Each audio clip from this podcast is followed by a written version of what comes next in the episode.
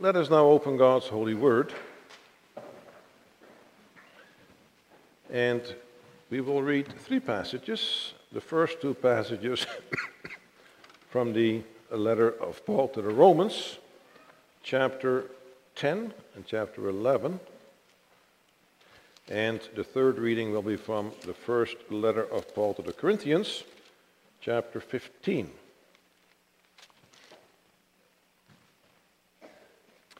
So from Romans 10, we'll read the verses 5 to 13. So Romans 10, beginning at verse 5. For Moses writes about the righteousness which is of the law, the man who does those things shall live by them. But the righteousness of faith speaks in this way Do not say in your heart, who will ascend into heaven, that is, to bring Christ down from above, or who will descend into the abyss, that is, to bring Christ up from the dead. But what does it say? The word is near you, in your mouth and in your heart. That is, the word of faith which we preach. That if you confess with your mouth the Lord Jesus and believe in your heart that God has raised him from the dead, you will be saved. For with the heart one believes unto righteousness, and with the mouth confession is made unto salvation. For the scripture says, Whoever believes on him will not be put to shame. For there is no distinction between Jew and Greek, for the same Lord is for the same Lord over all is rich to all who call upon him. For whoever calls on the name of the Lord shall be saved. Let's turn now to the next chapter, Romans 11. We read the verses 11 to 24. I say then, have they stumbled that they should fall? Certainly not. But through their fall, to provoke them to jealousy, salvation has come to the Gentiles. Now, if their fall is riches for the world and their failure riches for the Gentiles, how much more their fullness? For I speak to you, Gentiles, inasmuch as I am an apostle to the Gentiles, I magnify my ministry. If by any means I may provoke to jealousy those who are my flesh and save some of them. For if their being cast away is the reconciling of the world, what will their acceptance be but life from the dead? For if the first fruit is holy, the lump is also holy, and if the root is holy, so are the branches. And if some of the branches were broken off, and you, being a wild olive tree, were grafted in among them, and with them became a partaker of the root and fatness of the olive tree, do not boast against the branches. But if you do boast, remember that you do not support the root, but the root supports you. You will say then, branches were broken off that I might be grafted in. Well said. Because of unbelief, they were broken off, and you stand by faith. Do not be haughty, but fear. For if God did not spare the natural branches, he may not spare you either. Therefore, consider the goodness and severity of God on those who fell, severity, but toward you, goodness, if you continue in his goodness. Otherwise, you also will be cut off. And they also, if they do not continue in unbelief, will be grafted in, for God is able to graft them in again. For if you were cut off, cut out of the olive tree, which is wild by nature, and were grafted contrary to nature into a cultivated olive tree, how much more will these who are natural branches, branches be grafted into their own olive tree? And now we turn to the first letter of Paul to the Corinthians, chapter 15, verses 1 through 11.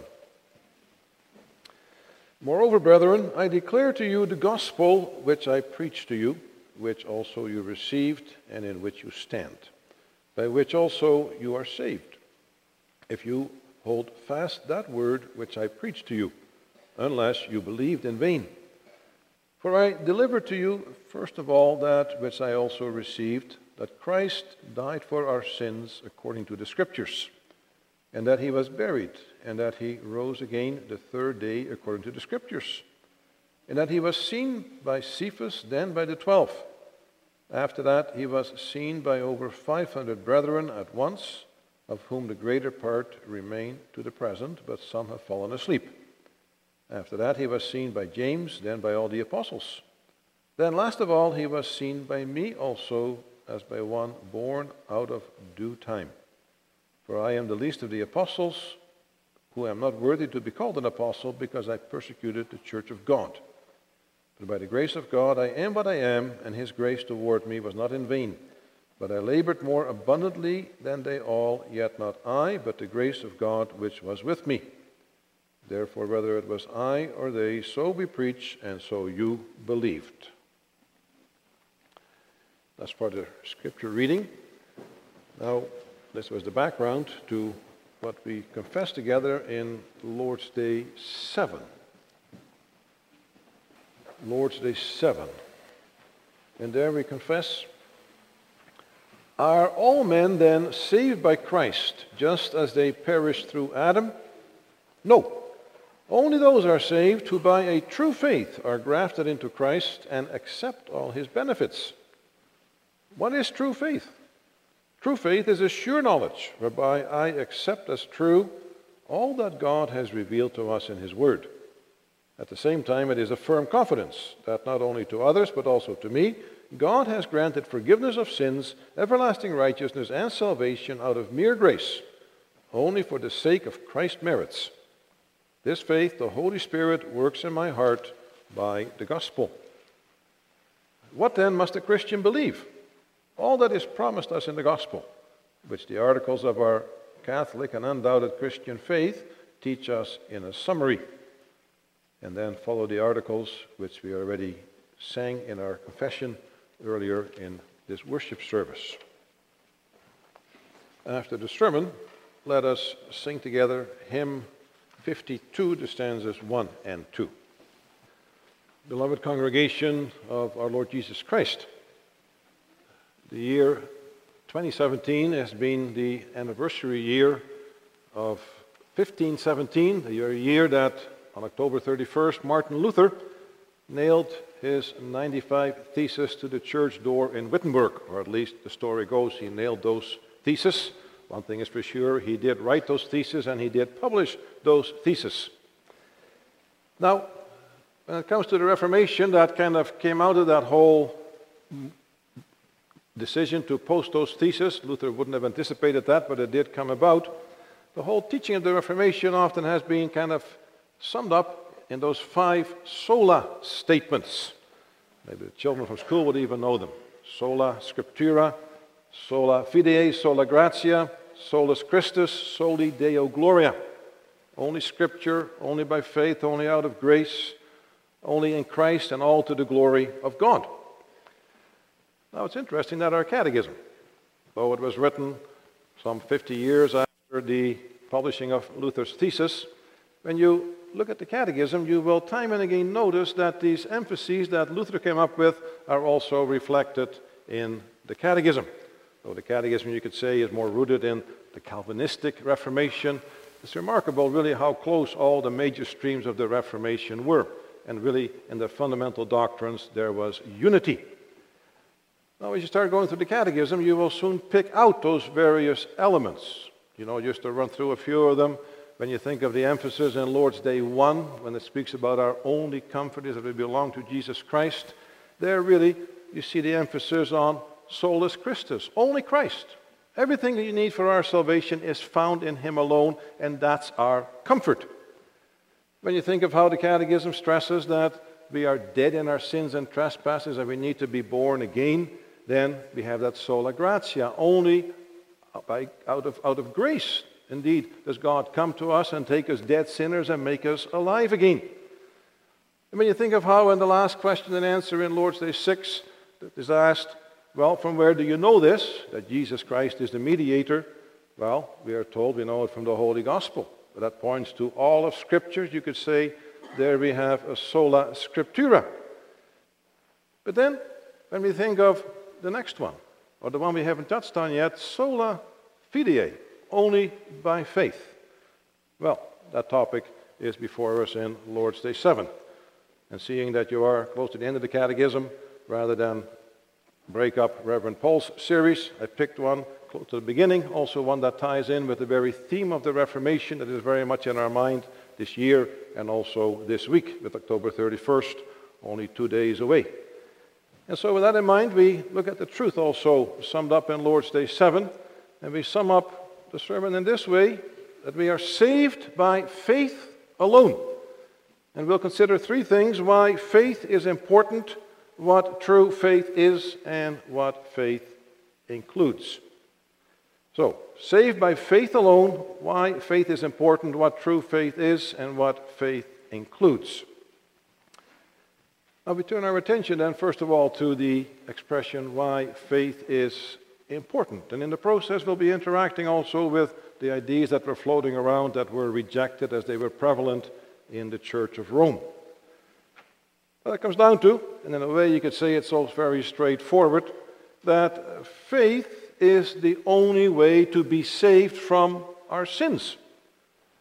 And we know, of course, that the whole human race has fallen in Adam. All humanity shares in the curse over sin and under God's wrath.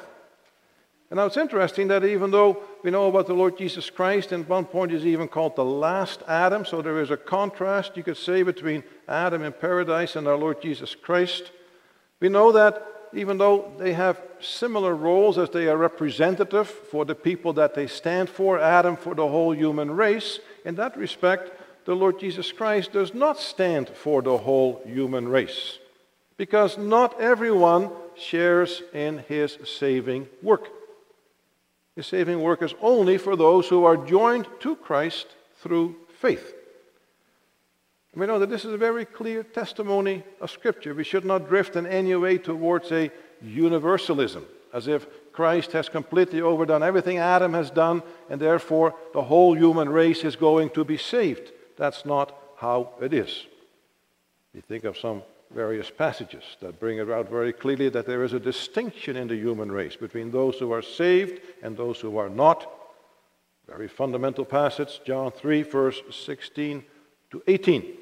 You know, it's often that people will quote verse 16 God so loved the world that he sent his only Son. But we have to realize that if you read both all those verses, 16 through 18, indeed it speaks about those who are saved when they believe in his Son, but it also says that those who do not believe are condemned already. So there is no universal salvation. There is a distinction, and the distinction is those who believe and those who do not. There's also the clear teaching in the passages we read from Romans chapter 10 and 11. For in Romans, throughout that whole letter, really, Paul has been stressing that there is no distinction between the Jews, the first covenant people, and all the Gentiles, the other people that were being gathered in after Pentecost. There's no distinction because no matter what you are, there is only one way to share in the salvation of Jesus Christ, and that is by faith in his name. In that respect, he quotes at one point Joel 2, verse 32, when he writes, For everyone who calls on the name of the Lord will be saved. He says that especially over against people of Jewish background who thought, well, there is a different way of salvation for Jews and Gentiles. No, Paul says, it's one who calls on the name of the Lord, who believes in him. That person is going to be saved no matter what his ethnic background may be. And we also noticed in Romans 11 how he described Israel as an olive tree. And then he spoke about, of course, he reflecting on the situation in the New Testament time when he was also puzzled by that, why so many Jewish people did not believe in the Lord Jesus Christ. But then also he talks about it and he says, well, many of those branches were broken off because of unbelief. And then he talks about the Gentiles who were grafted in through faith, through believing. So notice again that believing becomes the critical point here. Those who believe are saved, those who do not believe are not saved. No universalism. We notice, of course, in our reading in Romans chapter 11 that Paul's words had a warning tone because he was also impressing upon the Gentile readers of Gentile background that they were the wild branches who had been grafted in through faith, but he also urged them to remain faithful, to stand firm in the faith, because he says, well, just like the natural branches were cut off because of unbelief, you were grafted in because of belief. If you again fall away from the Lord, you will be cut off. And the people of Israel, if they turn to the Lord, can be grafted back in. So, really emphasizing the significance of faith for salvation. We can think of many other passages that teach how we are saved by faith. You know, the Apostle Paul, he stresses the importance of faith in Romans chapter 4 when he speaks about Abraham. Abraham was not saved because he was circumcised. No, he was justified by faith before he was circumcised. Think of his response to the Philippian jailer who asked, What must I do to be saved? Now, the jailer was only thinking, How do I save my neck? Because the prisoners have escaped, and really, if a jailer did not keep his prisoners safe, then he would lose his own life. So he was thinking of far more earthly terms, you could say. But then Paul, he really brought to him the core of the gospel, and he said, Believe in the Lord Jesus Christ. So Paul took it to a whole different level, not just be saved from the acts of Caesar, but how to be saved from the wrath of God. Believe in the Lord Jesus Christ. Now, while this may seem to be such a self evident scriptural truth, you may wonder, well, how did they not know it anymore in the time of the Reformation? Why did a man like Luther find this like a new thing, a rediscovery of this fundamental truth? What had things come to? How was salvation being viewed at that particular point in history? Or was it really such a big point of division? Well, it's good to know that at a particular time, the Church of Rome had a completely different understanding and approach to how we are saved. Now, Rome would agree, and still agrees, that not everyone is saved. And they will even agree that there is a need for the Lord Jesus, although they will not just have Jesus exclusively, they reject the solus Christus because they put Mary right beside him as a co mediatrix. But for the point at issue here about the role of salvation, they will not speak about faith at this point, but they will speak about baptism. It's remarkable. That whereas we are being taught here also in the scriptures that only those who are by a true faith grafted into Christ, Rome basically said the Lord Himself affirms that baptism is necessary for salvation. Notice they, they replaced living faith in Christ, as the scripture teaches, with the ceremony of baptism. And they went so far as to say the church does not know of any other than baptism, uh, any, any means other than baptism that assures entry into eternal beatitude. Notice that. They placed the emphasis on the sacrament of baptism as actually giving salvation. And to give a fuller picture yet of what they teach. They still teach this. I mentioned that the paragraph concludes by saying, God has bound salvation to the sacrament of baptism. Notice that? He has bound salvation to the sacrament of baptism. That's, that's what Rome says. But he himself is not bound by his sacrament. Now, why did they say that? Well, they they want to leave the door open for those who have not yet been baptized but might be learning about the Christian faith or who die during that period of instruction. And even in that respect, their desire one day to be baptized would count. And they even leave room for those who have never even heard the gospel that perhaps they might be saved. Because they reason, well, if they would have heard the gospel, they would have believed in Jesus. Of course, they completely deny but also is made very clear by the Apostle Paul that how can you believe if you have not heard? And if you haven't heard, you can't come to faith. If you don't have faith, you can't have salvation. Now, I highlight these points of difference with the Church of Rome to also impress upon us, brothers and sisters, that the Reformation was not a tempest in a teapot where they squabbled over just a little misunderstanding or difference of opinion. No, it was fundamental.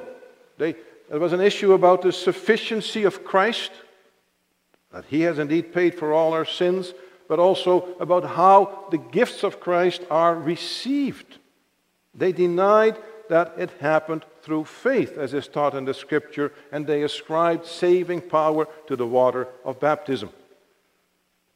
But the Reformation looked to scripture and said, it is by faith alone. And if you want to speak about baptism, well, baptism is a sign and seal that we are saved by faith alone, but baptism does not save us. Now, with the importance of faith as the only way to share in Christ's benefits imprinted on our minds, we turn to our second point what true faith is. Now, notice we speak of true faith. To borrow a term from the Belgian Confession, Article 24, we can also call this justifying faith. And we have to make these kind of distinctions true faith over against false faith, justifying over against non justifying faith, because there is this thing called faith in the lives of people that looks like faith, but it isn't genuine faith. That's also evident in the uh, parable of the sower. We know how the Lord Jesus Christ described how seed, the same seed, fell on different kinds of soil. And some of that seed even fell on rather shallow soil, nice and warm, and it sprouted very quickly and it grew up very fast. And so someone would think, now look at that, the tremendous power of the gospel, how quickly it changed that person. But then also we know once the sun came out and began to beat down upon that plant because there was no depth of soil, because there was really no proper root, that withered just about as fast as it came. And also other seed that fell among the weeds. So it might begin, begin to grow up, it might look like faith, but then it was quickly choked out by the weeds. So we have to realize that not everything that looks like faith is genuine faith. But then, what is genuine faith? What does that look like? If we continue to think about the parable of the sower, the first thing we can say about true faith is that it is tied to the gospel, because the seed is indeed the Word of God. In today's terms, we would also say, well, it is tied to the Bible, because the Bible is the Word of God, is the good news of salvation. The point also reinforced, reinforced by Paul in Romans chapter 14. Faith comes by hearing the word. And also, the importance for faith comes out in the way the Lord Jesus Christ commissioned his disciples just before he ascended into heaven to go and make disciples of all nations. Yes, they had to baptize them in the name of the Father, the Son, and the Holy Spirit, but they also had to teach them all the things the Lord Jesus Christ had revealed. Now, we see then that aspect of faith. It is word based, it is Bible based. It requires an awareness of what the Bible is about. If you have never heard the message of the Bible, then you cannot come to faith. That's the simple truth revealed in Scripture. And also, faith not only has to be exposed to that word, but it has to accept that word, to say, Yes, I believe it is true. You know that the Catechism now also refers to this as being a sure knowledge of what God has revealed in His Word. That sure knowledge, that aspect sure, brings out that there is a conviction that what is found in Scripture is the truth. It's not up for debate.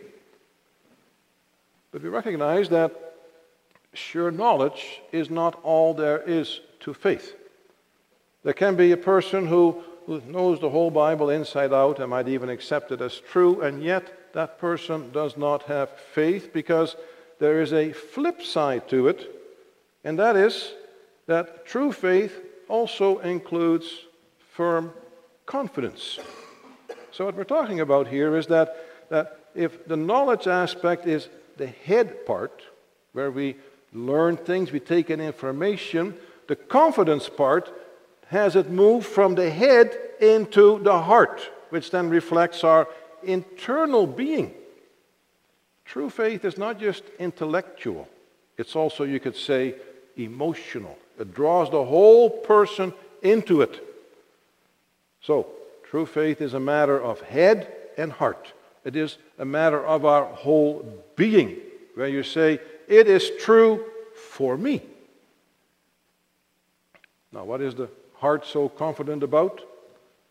Well, it is this that salvation, that is, forgiveness of sins, everlasting righteousness, that it is given to us out of grace for the sake of Christ. A faith that says, I believe this speaks to me. It's not just speaking to Mr. So and so or Sister so and so, it's speaking to me. And that very personal aspect comes out, for example, in, in Job in the Old Testament time. You know, Job, who had first enjoyed a very blessed life, and then he lost everything. Even his wife said to him, Curse God and die. And you know that picture of Job that develops there? He sits in the garbage dump somewhere and he's scraping with a potsherd all the itchy spots on his arm, and then he has friends coming to him who are kind of pouring vinegar on his soul because they say to him, Job, you know how it is. Bad things happen to bad people. Bad things happen to you, therefore you must be a bad person. That was their comfort. And in all that misery, and in the total lack of comfort, Job at one point says, chapter 19, For I know that my Redeemer lives, and at the last he will stand upon the earth, and after my skin has thus been destroyed, yet in my flesh I shall see God, whom I shall see for myself, and my eyes shall behold, and not another. That's faith. When everything in life seems to turn against you, and even God seems to have turned against him. Job, Job said, But I know my Redeemer, and I trust in him.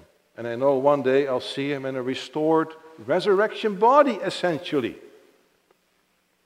We can also think of Abraham. Abraham, who was promised numerous offspring. He was going to get the whole land of Canaan. And there he was wandering around the land of Canaan, getting older and older, having no heir, his wife getting older and older, but, but he believed God's promise. And he held on to that. That's faith. In spite of all the evidence to the contrary, you believe the promises of God. It's the kind of faith that we see in the Apostle Paul. You know, when he wrote the letter to the Philippians, he was sitting in jail. And he had the very likely prospect that he wouldn't get out, but he would be put to death for his faith.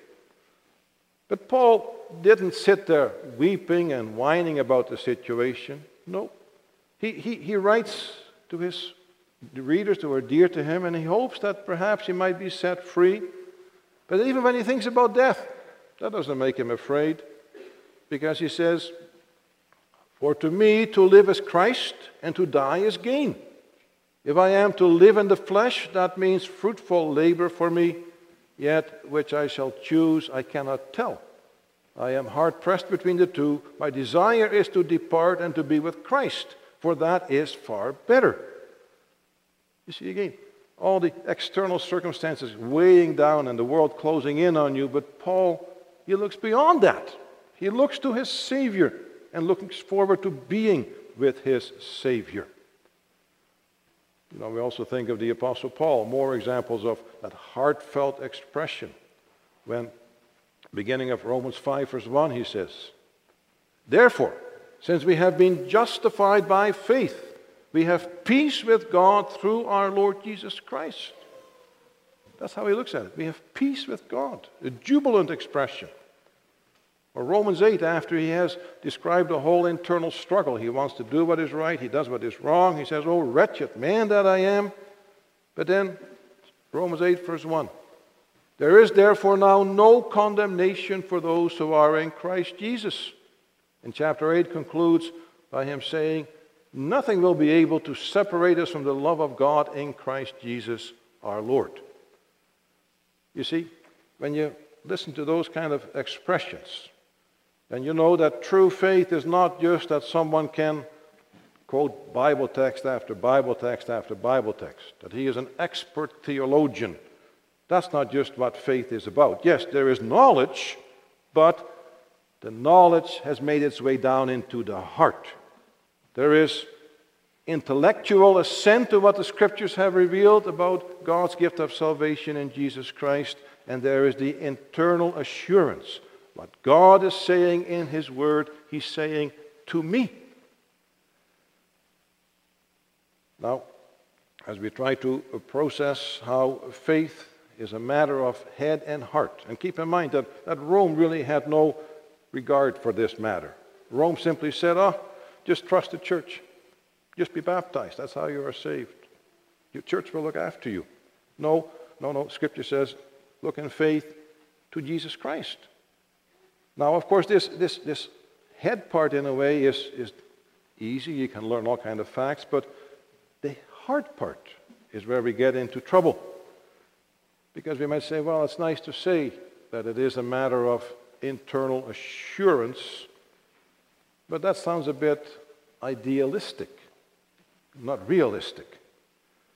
Because there may be a longing also in our hearts to say, Oh, I wish I would have that blessed assurance that Jesus is mine, but I'm not so sure. What's wrong with me? But then we also have to keep in mind that the life of faith indeed has its struggles. If you read through the book of Psalms, that not every psalm is always a psalm that begins with great confidence. If you want to read a really dark psalm, read Psalm 88. And you think, no, that doesn't sound like a believer, but it is a believer struggling, wants to reach out for the Lord. He doesn't feel the presence of the Lord. That can happen. God's children might not always feel that assurance, though they want to believe it is true for them. Now, in this respect, we can think of some helpful words also from our canons of Dort, where we find, for example, in chapter 5, verse article 11, it says there that Scripture testifies that believers in this life have to struggle with various doubts of the flesh and placed under severe temptations do not always feel this assurance of faith and certainty of perseverance. That's the reality. We don't always feel on a spiritual high where everything is well. There can be many spiritual lows. It then continues by stating, But God, the Father of all comfort, will not let them be tempted beyond their strength, but with the temptation will also provide the way of escape, and by the Holy Spirit will again revive them in the certainty of perseverance. That's what's promised. God will not leave his children alone. And they might not feel high, they will feel low. Then says, keep on holding on to God. It also tells us how God goes about this. Article 14. It mentions that just as it has pleased God to begin this work of grace in us by the preaching of the gospel, word based again, so he maintains, continues, and perfects it by the hearing and reading of his word, by meditating on it, by its exhortations, threats, and promises, and by the use of the sacraments. So that's how, how this true faith begins, that's how it grows. When we have those dry spells in our life, then the worst thing we can say is, well, I'll take a break from God's Word. I'll take a break from going to church. That's a spiritual death sentence. No, we say, I might not feel it this way, but I want to listen to God because I know He works in this way. It's also mentioned this whole idea of the Holy Spirit, how He works at the end of our answer 21. Faith is worked by the Holy Spirit through the gospel. Notice that. Faith is worked by the Spirit through the gospel. We want to grow in knowledge, we want to grow in assurance. We have to keep listening to the gospel. That's why it's so important that we keep studying God's Word for ourselves, that we listen every Sunday again to the preaching of the Word. The Spirit is working on us. But notice in this that in the talk of faith, we should not lose sight of the fact that faith is the work of the Holy Spirit.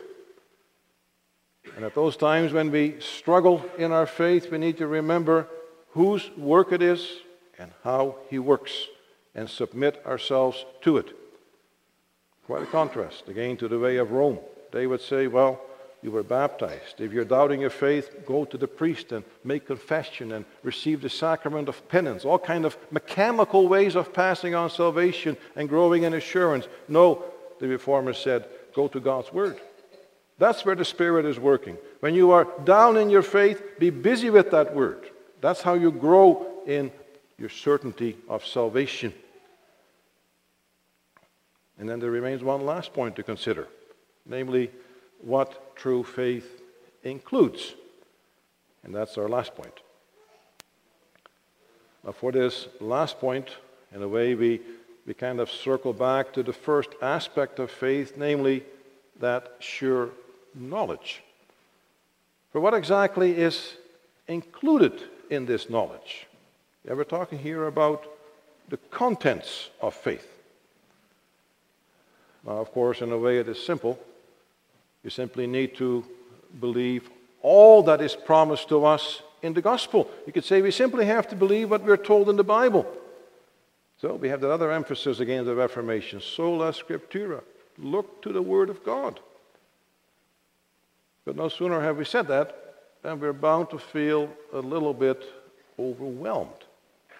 Because the Bible, that's a pretty big book. How can we ever really grasp everything that is in it. Yes, we have heard those stories, many of us, since we're little children. And we know, you could say all the basic Bible stories, but then again, if someone asks us, what do you find in Isaiah chapter 45? Most of us will be left scratching our head. Or what's in Ezekiel 33? There are so many parts that we really haven't fully grasped. The scripture is so, so rich. So, how can we ever know for sure we got it all? But then also we can remember that each of us, we're not the first person to actually open the Bible. Believers stand in a great company of believers. And believers have been busy with the Word of God ever since God began to reveal it to His people. And thanks to that effort of the saints, you could say, throughout the ages, we have inherited what we could call a summary of the Bible, called the Articles of our Catholic and Undoubted Christian Faith. But keep in mind, because it might seem like we're beginning to minimize it now, a summary.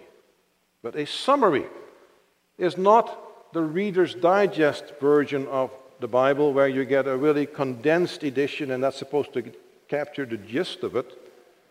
No, is a summary is more than that. A summary is something that expresses the overall teaching of Scripture.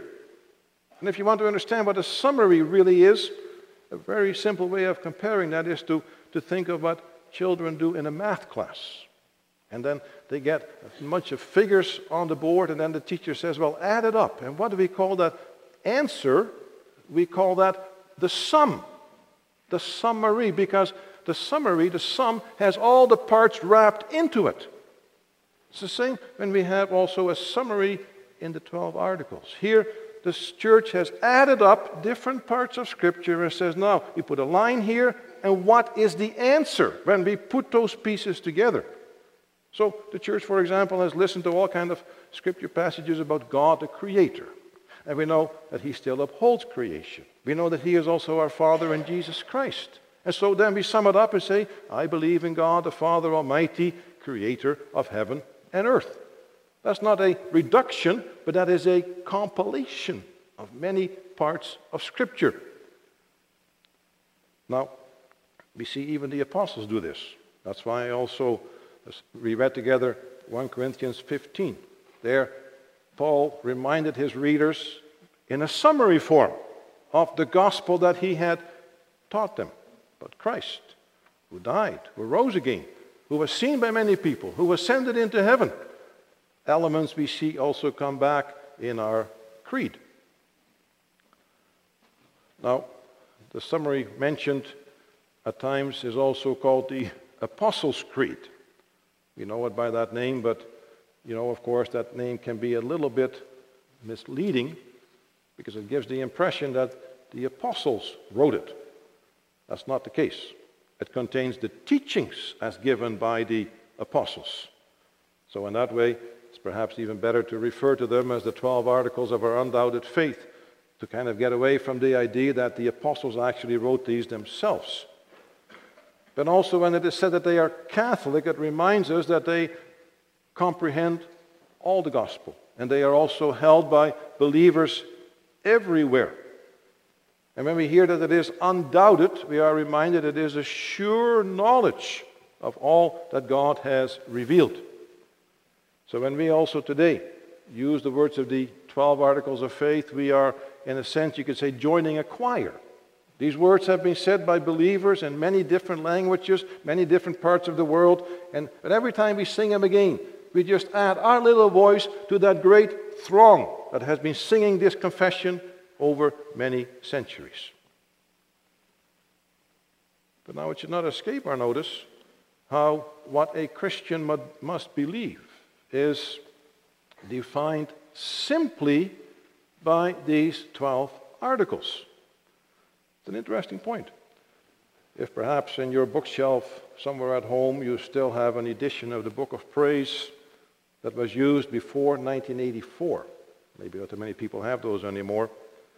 It'd be interesting to read the form for baptism and see how they simply refer to the articles of the Christian faith, whereas the present form goes a bit broader and refers to the Reformed confessions.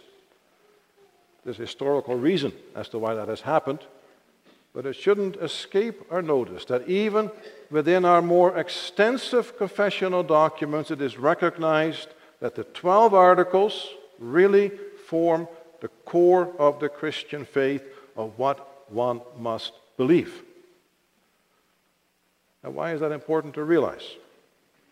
Well, it's important to realize because history has so many examples where insisting on agreement on more and more points of doctrine led only to more and more divisions in the church. You know, in that respect, as we think about the Reformation, we're thankful for that and what the Lord allowed to happen to bring the gospel back to the forefront. You know, we have to also acknowledge at a time like this the sad and shameful reality that the churches out are coming out of the Reformation seem to have become split happy. So many, so many divisions have taken place, and not merely because of different developments in different countries, but every country saw split after split after split. If you try to find out how many Protestant churches there are today, they're just beyond numbering almost. Now, some of those divisions were necessary because people were departing from the truth, and then others said, No, we want to go back to the gospel. But also, many came about because of personalities. People who wanted to be the boss, and they kind of made life difficult for other people. Or they wanted to define things beyond what reasonably can be defined from the scriptures. You can make indeed so many distinctions that the only person you can agree with is yourself. And you can barely agree with yourself anymore at certain points. Then you break up the church of Jesus Christ time and time again. So we have to come back to that core. What must a Christian believe? There it is. We confess it together. The 12 articles of our Christian faith. And while in one way they seem minimalist, at the same time they encompass the riches of the gospel of salvation. In that way, they continue to serve as an easy way to recognize Christians all over the globe. It's also interesting. If you meet a group, what kind of group is this? ask them ask this question Do they even have the 12 articles of the Christian faith? And if they don't, then you have to be very suspicious because you have to say, well, why wasn't that good enough for them? Why did they not want to add their voice to the choir that has been singing for all these centuries? Because you will see quite often if a group cannot even use these words, but think they have to reinvent the wheel, they are a bit like a train where all of a sudden one car decides to disconnect and go on its own track. And when one car goes off track, it goes on its own way and becomes a sect. And so, faithful adhering to what is summed up in the 12 articles will bring out where there is unity and where there is disunity. And so, we have focused on one of those Reformation slogans, you could say, about being saved by faith alone. One of the rallying cries of the Reformation. And we should be clear again on why faith is important and how that stands over against the idea that we are saved by baptism. No, baptism doesn't save you. We are saved by faith, saved by Christ. Should be clear on what faith includes. For God, in His grace, grafts us into Christ by faith, and in that way we share all His benefits. And knowing how that Spirit, the Holy Spirit, works this faith, let us make sure we keep on listening to the gospel, keep on faithfully coming to the worship services, faithfully reading God's word, placing our children under the word of God, placing others who we know, who we love, who we want to expose to the gospel, bringing them under the word of God. For that is the way to grow in the knowledge and confidence that we truly belong to Jesus, our Lord and Savior. Amen.